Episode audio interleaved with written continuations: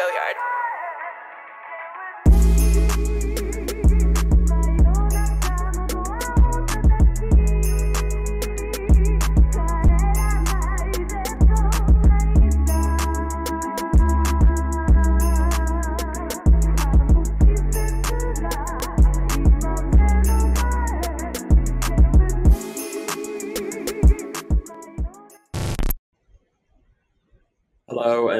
Welcome back to the CFC Talk podcast. A big game ahead, but before that, Chelsea winning against Arsenal last week. Reece James scoring and an assist, an assist for him. Lukaku scoring on his debut and, and getting a man of the match on his debut as well, and an open play assist for Mason Mount. I'm going to reiterate that open play because a lot of fans think that he can't do that, but he he, he, he sure can.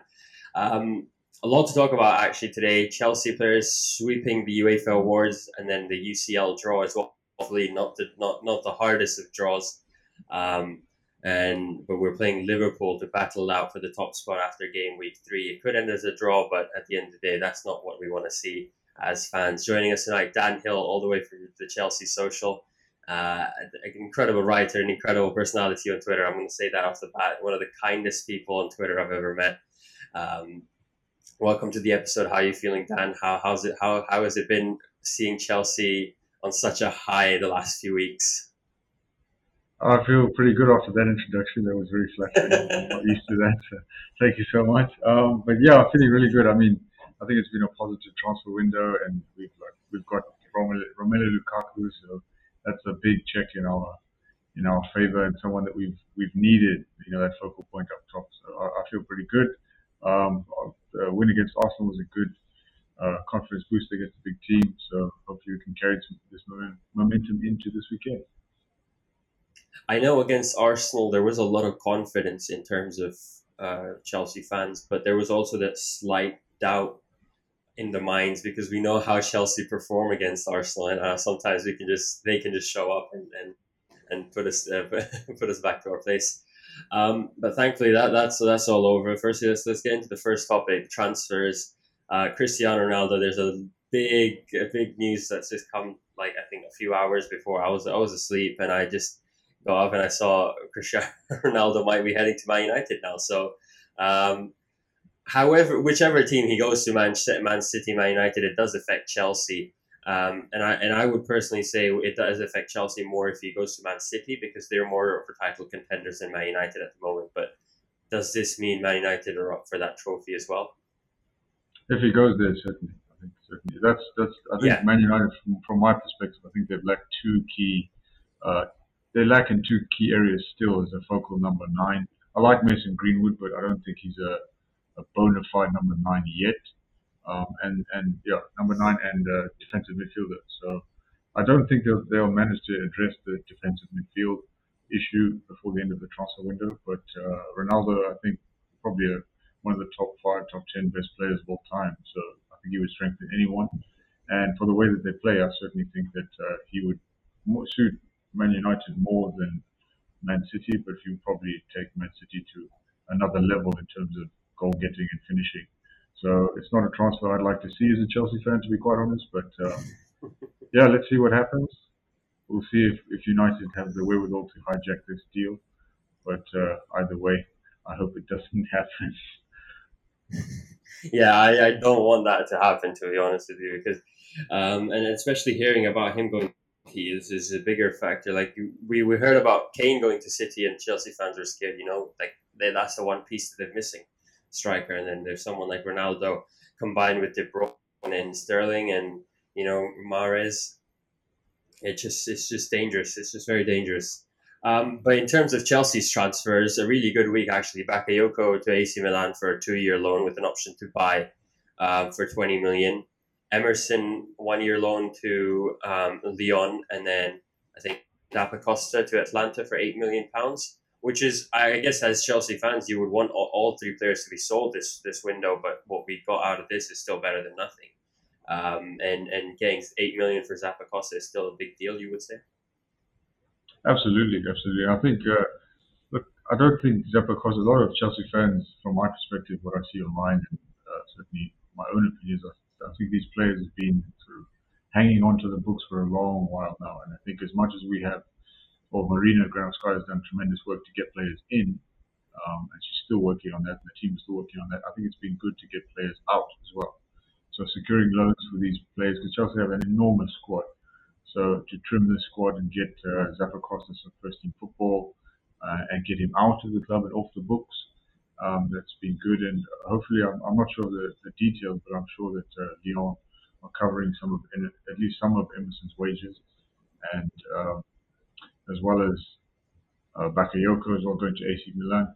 I think he will have some of his wages covered as well. And these are players who were never realistically going to make the Chelsea first team squad, either on the bench or in the first 11. So it's good to have them off the books for now, as it were, and uh, hopefully with, with long term plans to get them transferred permanently. A nice important point that you mentioned there is this is the salary. Um, and we know we know Chelsea are targeting Koundé and Tchouameni at the moment. With, with in terms of Koundé, we seem like we've progressed a long way, and it, it is going to happen before the end of the transfer window.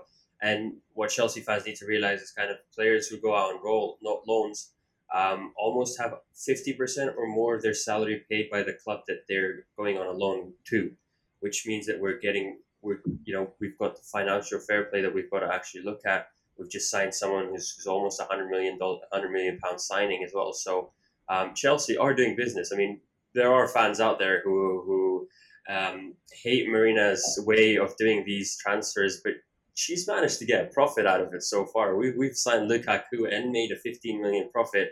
And if we actually even more because that figure was released before Tammy Abraham was sold. Um, so it is it is incredible to see the way Marina goes about her business. Um, and what's most important is the Champions League. The Champions League with the draw that just happened yesterday. Are you happy with the draw, or do you think it could have been it could have been easier for Chelsea, or it could have been a lot worse? And this is this is perfect. Oh, oh yeah, absolutely. If I may just uh, add on to your point, yeah, I think a lot of what Marina actually cops a lot of abuse from the Chelsea fans online simply because of her quote unquote failures and uh, with certain deals like Danny Drinkwater and you know players like that. But I think particularly in a COVID market where uh, clubs don't have a lot of money, I think she's found some really uh, good locations for the players, not only but also she's been shrewd in moving players out. I think that she deserves a, deserves a, a lot of commendation for moving players out and getting Lukaku in.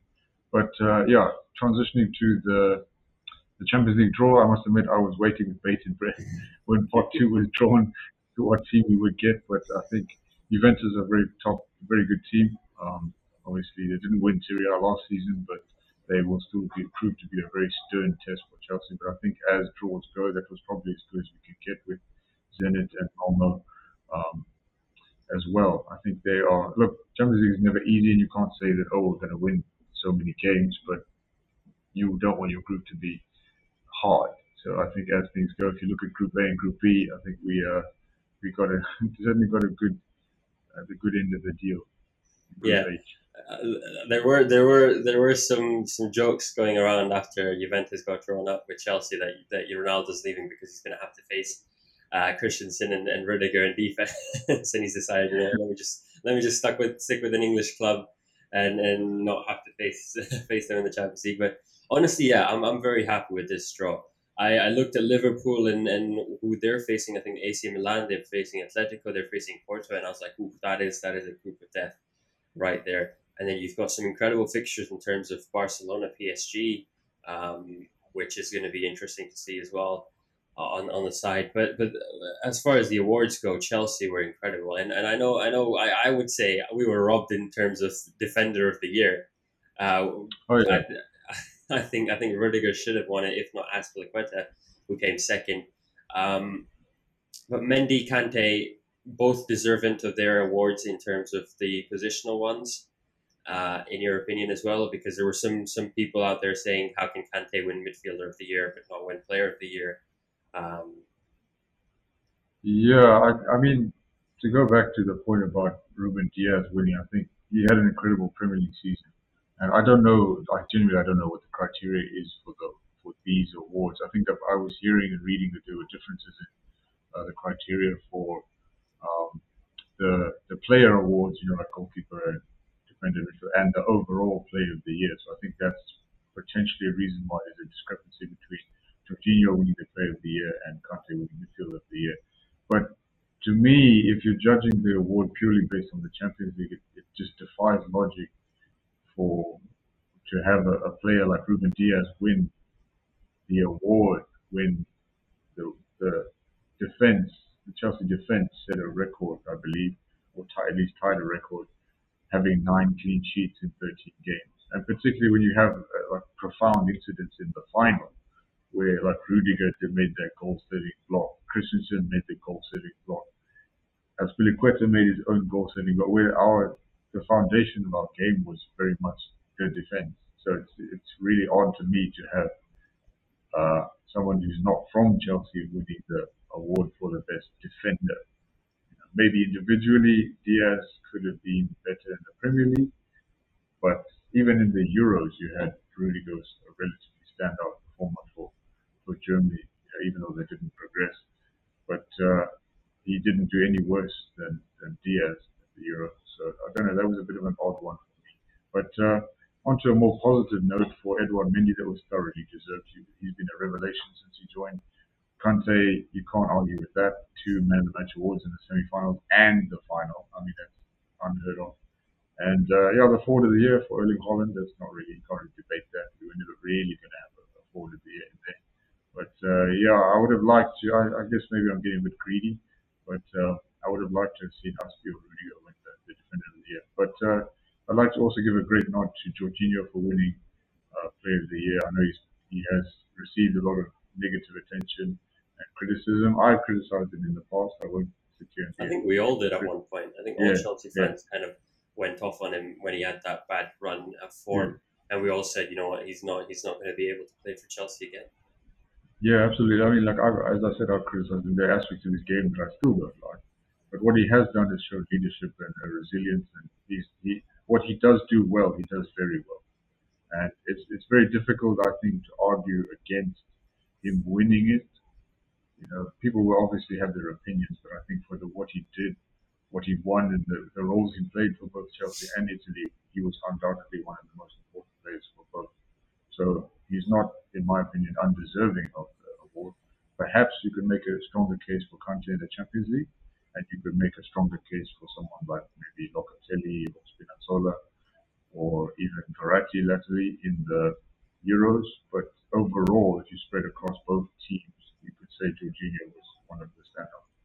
I think the famous graphic that's been going around is the one from Sky Sports, which is showing the I think the stats for Jorginho's stats in the Champions League and the Jorginho stats in the Euros. And if you look at that, he's just first on every single list, almost every single list. If not, then he's equal second uh, on every list. So I think he's fully deserving. I think just looking at him is so like inspirational to see where he was and to where he's come so far and then become player of the year and be such an important aspect for Chelsea. Without Kante and Jorginho, we're so lucky to have these two defenders our team doesn't function. Lot of fans don't realize that. Yes, they might not be. I know. I know. Jorginho gets criticized for his lack of pace, for his lack of you know positional awareness sometimes at times. But when he does what he does, he just knows what he's doing. He just does it right, and that's what's been benefiting Chelsea. I know a lot of people debate between whether we would have won the Champions League without Kante in the squad or without Jorginho. Every single player who was in the squad was important. Every single player put in a shift, and we did what we did. Um, and and you can't just kind of uh, give give one player more credit to the other player. I think the only the only kind of explanation I could have for Jorginho winning Player of the Year is because of the Euros and and the Champions League combined.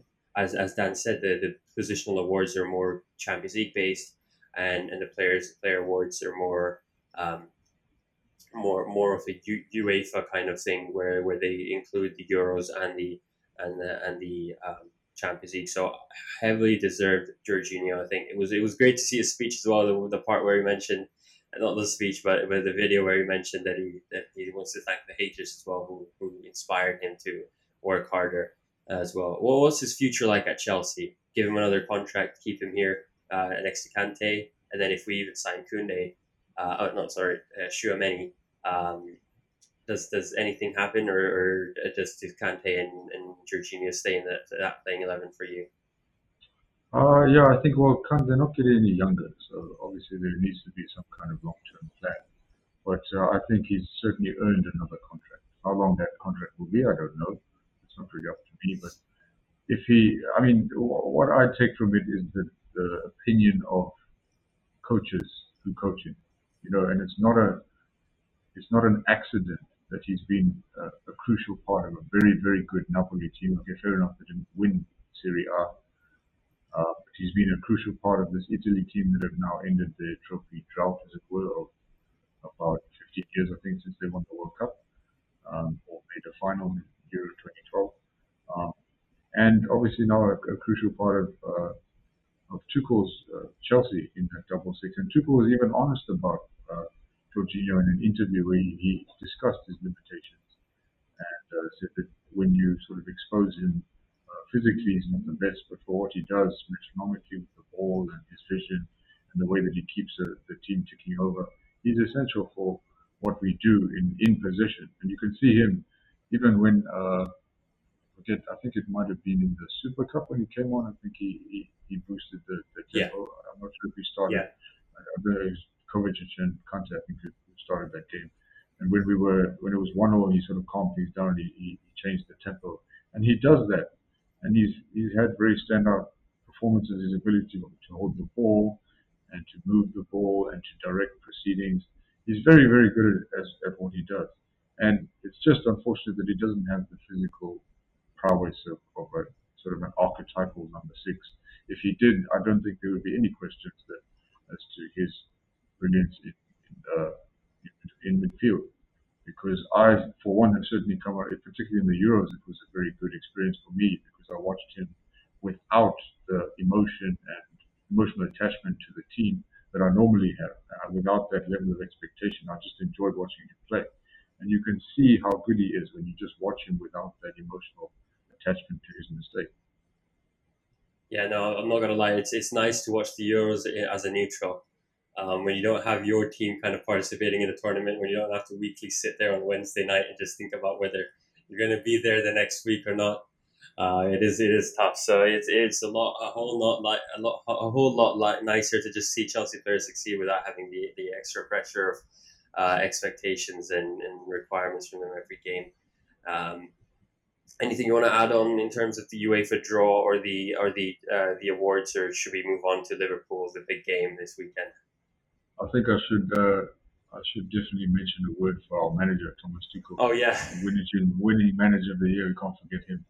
Um, I think he he's done a tremendous job since uh, he, came, he came in for our legend Frank, Super Frank, and uh, he I, not more than that. I mean, the impact that he had on the pitch and, and winning the Champions League is there for all to see. But I think off the pitch as well, he had a very uh, very calming, very influential effect on the whole club. He just came in and he tried to build a harmonious atmosphere, and he didn't shy away from any questions about Frank and Frank's legacy, what it meant for him to leave and everything like that. He was always honest about it.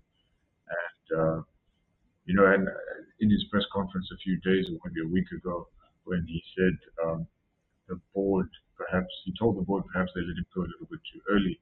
Uh, those are the kinds of things that you really want to hear as a fan. You know, some may say, okay, maybe it sounds a bit too good to be true, and that's certainly something that uh, Chelsea are often guilty of, you know, especially when we get too comfortable with the manager, then suddenly they're out the door. But um, I don't know, everything for me that uh, he has done since he's come in has been top notch, you know, from start to finish. And uh, I really enjoy him as a person. We heard a lot of horror stories about him falling out with boards and you know being combustible and all that at PSG and Dortmund. But uh, that's certainly not how he's been at Chelsea. And I think the fit has been very good, and his willingness to be hands off and just coach the team and give his input to the hierarchy and let them do their thing has been very, very good. I, I, don't I don't know if this is just me or just uh, a lot of fans, but i am getting a lot of feeling from the from the Antonio Conte season, the first season when we won the league. I hope it doesn't end the way that it ended with Conte, but you know the way he's just reconnected the fans back with the club I know Frank Lampard did that through the legendary status he has at Chelsea, but slowly fans did kind of want to switch the manager around. I know there's a lot of debate about how Lampard should have been given more time after what he did in the season before. And in my opinion, I would just say Lampard was the right person at the wrong time. A bit, bit more experience, a bit of more managerial uh, experience in, in other clubs, and he would have been probably a great manager at Chelsea. Would you not agree? Before fans just batting him out and, and abusing him for, for a loss or uh, a bad performance. Yeah, and uh, the thing is, the argument I always come back to when it comes to Frank is, in my opinion, took the job when no one else wanted it. You know, and he held his hand up, though he was inexperienced. He took it after a year of just after a year of management, and that's that's commendable in in and of itself. Um, and like you said, right right manager, wrong time, and there's no reason to to me to suggest that he can't come back at some point. Look at Allegri's just gone back to Juventus. Uh, Zidane went back to Real Madrid. You know, not to say that Frank is of, those, of that caliber yet, but there's no reason to rule out the fact that he could come back. And even in his conversations and the work that he did, I think for the Euros, I forget which uh, TV channel it was, it might have been ITV. Um, he he was not at pains to make it known, but he was clear that Chelsea was still his club and he didn't have any ill feeling. And the fact that Tuchel's also gone to great steps to to well great steps, but he's messaged him and they've, they've exchanged good words shows that Frank has no bitterness. And perhaps he was upset, obviously, naturally, when he left, because um, his club, it means a lot to him. But uh, uh, certainly to me, there seems to be nothing to rule out him coming back. I just generally wonder, genuinely wonder, where his next job will be, given that uh, Premier League jobs are uh, all filled at the moment. But uh, I hope his next step in his career is at a good club with, that allows him to grow and gain coaching experience so that one day he can hopefully come back. Yeah, I completely agree. Uh, but the next topic, the next big topic in hand is Chelsea and Liverpool. And you can't smile and get excited. You can't just get excited for that game. Lukaku versus Van Dijk finally happening. The debate has been going on between fans for a long time. You know whether Lukaku will succeed or not. I know in previous meetings, uh, the two the two uh, players, or, or, at least Lukaku hasn't had the best of times. Uh, however, this is this is under Thomas Tuchel now. This is a fresh start for Lukaku. Um, your thoughts on, on, on, on what's going to happen on, on Saturday afternoon? This is the big the big tussle, isn't it? This is the this is the this is the benchmark for Romelu Lukaku. And the thing is, for me, uh, Virgil van Dijk, he's just working his way back from that terrible injury that he suffered last season, and uh, look, I, am not. Uh, I'm a fan of Van Dijk, the player. I'm not a fan that he plays for Liverpool, to be quite honest, as tribalism as it is.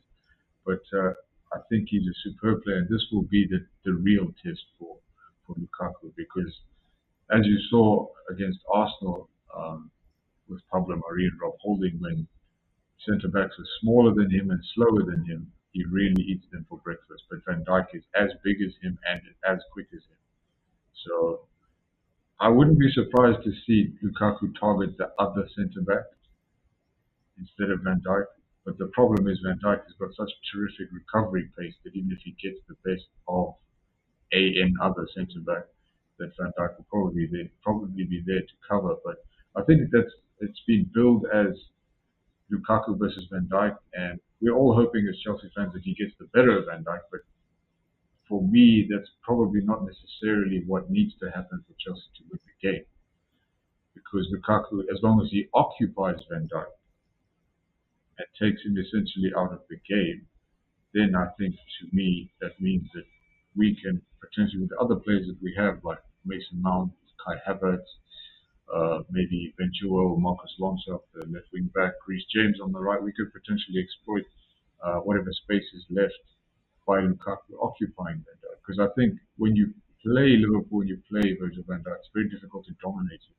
But as long as you can occupy him and get him away from the ball and open up a little bit of space, I think that that is potentially the way to go. I don't know if you will agree on me with this, is but um, because of how high Liverpool, of, of how high a line Liverpool play, that you know we could actually even make use of Timo Werner, who's got that pace. Lukaku could be used up to hold up defenders, to hold up that ball, and then for Werner to make those runs, or, or maybe even when Werner's making those runs, we know how we know how great he is off the ball. Would that be something Chelsea would be looking to do? Maybe bring him back in the team. So I know on the sheet I've written, is it is it Lukaku versus Werner who starts, or is it Lukaku and Werner at the same time, and then you play one one off the other, and, and you use both of them? Yeah, I'd love to see a, like almost a controlled view or copy paste of uh, you the interformation with Lautaro and Lukaku, who did a lot of damage. Um, but I, I, was reading the other day uh, a little snippet of, of the fact that Lukaku dominated every centre back in Serie A except Giorgio Chiellini and Cristian Romero, who's now at Tottenham. And I think both defenders, I haven't seen too much of Cristian Romero, but I know Chiellini is very wily and very wise. He's not physically imposing, but he's very he's a very clever defender. So I I would love to see Werner um, play next to Lukaku. I think that would be a, a rather clever formation change to for by Tuchel to make because it would certainly throw up a lot of uncertainty to the Liverpool backline. You know, you've got one big, strong, powerful, quick forward, and then you've got one lightning quick forward that you have to that you have to uh, think about. But I think for Timo Werner, if he does get the chance, this is the time. It's got to be. He's got to. I know it's shame. It's, it's pressure on him. He, he had pressure last season, but I think opportunities this season will be a little bit more limited for him because he's got so much talent to compete with. And but if he does start, I will back him. But uh, I think he needs to deliver. And if he can deliver in a big game against Liverpool and hit the winner or something like that, that would be a huge benefit for his his self-esteem and his confidence. It's it's a nice headache to have for Thomas Tuchel. Have eleven players in, in three positions to pick from, and especially when when most of the players in that in those positions are in form. You know, you've got Lukaku, Mount, Kai Havertz, uh, Hakim Ziyech, who are, who are all performing really well, and, and sadly you can only pick three of those. Um, and and let's just dive a little bit into that, and then pick a Chelsea eleven that we think should start or or we think would start um, on on Saturday afternoon. So I think I think the goalkeeper position would go uncontested. Mendy has to start for both of us. Or, oh yeah, Mendy's Mendy's going to start. Yeah, and then you would in terms of the defense, five at the back with Rudiger uh, and and Christensen are solidified. Who would be your right centre back? I would I would play I would play Azpi, but I'd be worried about him against one on one against Mane. Uh, if we had Koundé, I would play Koundé, but we don't quite. That's not done maybe maybe maybe Chalobah in there, or is that too early for him? Oh, that, mm, yeah, he's quicker than Azpi, but I think the people often underrate Azpi's game awareness and his ability one on one. So I think he would be annoying for Mane if not quite as quick. I just worry if the game gets a bit stretched and Mane is allowed to run because he's so fast and so good. Uh, but I would certainly play. I would play Azpi without. You need experience in big games, especially away from home. And uh, I trust I, I, trust Trevoh. He played well against Villarreal and Palace, so it's not an indictment on him. But I think away at Anfield, massive game, I, I would certainly I would trust Azpi at right centre back. And yeah, I would go uh, similar to our back five against against Arsenal. I'd, I'd go Reece at right wing back and Alonso again at left wing back. Not not to say that Ben Chilwell shouldn't start, but I think he's he's still working his way back to fitness. So Alonso's had a full preseason, so I would go for those two at left wing back. I agree with you on the on the Ben Chilwell and Alonso thing because um, Alonso has had a great few games. We, we can't lie about that because he scored that goal against Crystal Palace. He created more chances than any other Chelsea player uh, against Arsenal, so he's been having a great time. The only kind of issue I have with Alonso is sometimes that his defensive awareness is not there, and um, no no disrespect to Crystal Palace or Arsenal, but their wingers aren't as fast as, as Mo Salah. And I just feel yeah. like Mo Salah will be turning Marcos Alonso around a lot. And because Alonso is a lot plays a lot higher, likes to attack a lot more, he might be caught out in different a few occasions where Rudiger might have to pull out and, and help him out in that position, leaving space in the in the in the central area for them to kind of create any chances, which is which is the only concerning thing for me but at the same time, we could kind of say, or I, I would say that, that Ben Chilwell hasn't had a lot of game time leading up to this game, so putting him right in there, um, I don't know if that makes sense or if, if that's too early, or at or, or we should save him up for, for the next next game week. Yeah, there's a big, there's always a big opportunity cost if you do it economic opportunity cost. Marcos Alonso is that he's so good attacking wise. Like there's huge space behind Trent Alexander Arnold. And for have to have Alonso there whipping the ball in and you know just uh, running at Liverpool's right right centre back would be quite be quite cool. He's not quick, but I mean he's a bit wily on the ball. He always seems to never to lose the ball, and uh, he's very decisive in attacking areas. So that would be good. But the tra- but the trade off in it, uh, is that his his lack of defensive awareness and his recovery, his lack of recovery pace and ability would always be would always have the potential to hurt us. So I, I still would start him, start Alonso, is incredible for me to say because I'm not his biggest fan. He's a good Chelsea so I always back him, but I, I have my, my criticisms of Marcos Alonso. Um, but yeah, I, I, would start him. He's, he's fitter than, than Joe at the moment. He's in form. So he's always dangerous from a free kick as well. So you never know. We could uh, maybe get one, get a free kick that he could pop into the into the top corner again. So yeah, I, I would give him the game. I agree. I would I would still start Alonso, um, even though his his defensive capabilities aren't the best uh, at, at, the moment. But uh, right right but right right wing back is I think this is a very easy position as well in terms of Reece James starting, or do you want to give Callum yeah. No, I think Reece James. Yeah. So Callum, I like Callum for his directness and his the attacking uh, nous that he brings to the right wing back role.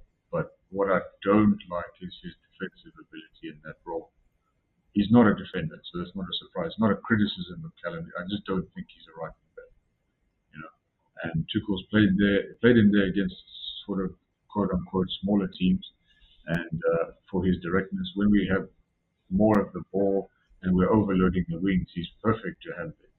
But you're gonna have, he's probably gonna have Robertson, maybe Robertson running, running at him, or Tsimikas running at him, and uh, gonna have Mane running behind him, and is he going to want to go up and down the wing all, all game? His natural instincts will take him further up the pitch and he leave a big hole on the right and a big hole on the left with Alonso. So that's a bit of a, I think that's too much of a problem. If you're going to start Callum, you've got to start Chilwell. In my, in my view, if you if you start Alonso, you've got to start Reece James. Like in terms of combination, because yeah. Reece is Reece is brilliant defensively. I don't think you can start Callum and Alonso. I think that, that that would be a recipe for there'll be too much space behind both of them. And Azpi uh, and Rudiger won't have the best of days. yeah, exactly. They'll be stressed, but they'll be pulling their hair out by half time. But um, yeah, I, I would start Reece, and uh, yeah, he's been in terrific form. Um, he's been he was wonderful in the Champions League final. And I'm, I'm a big fan of Reece James. I think he's got huge potential. People forget how young he is as well. I think he's what 21, going on 22, maybe 22 already. I'm not exactly sure of his birthday. But uh, yeah, he's a terrific player. He's a Chelsea Academy boy, and he's uh, he's also demonstrated against Arsenal his tremendous ability to whip the ball into Lukaku. So I think he's, he's certainly set to benefit long term from from uh, someone to aim at. So yeah, he's also a very good attacking weapon, so as well as a very defensively sound player. So and he's also shown the capacity to rotate with Azpi at right centre back. So if Azpi is being overrun by Mane, there's an easy switch there um, if necessary. So I think there's there are huge benefits to starting Reece over anyone else. So that's a, a bit of a no-brainer. Hey guys, I just want to apologize from here on. The audio gets really choppy, so we decided to remove that part of the episode. However, I didn't want to delete the whole episode and um, take up Dan's time and not upload anything. We still had a great discussion before this point and even after this point. So I have uploaded that part. I, we do apologize for that, and I will be sure to bring on Dan hopefully sometime tomorrow um, for the Liverpool review or whenever he's available next again to have a proper chat. Um, I just want to apologize to the viewers as well as Dan himself for taking up his time and not uploading the full podcast.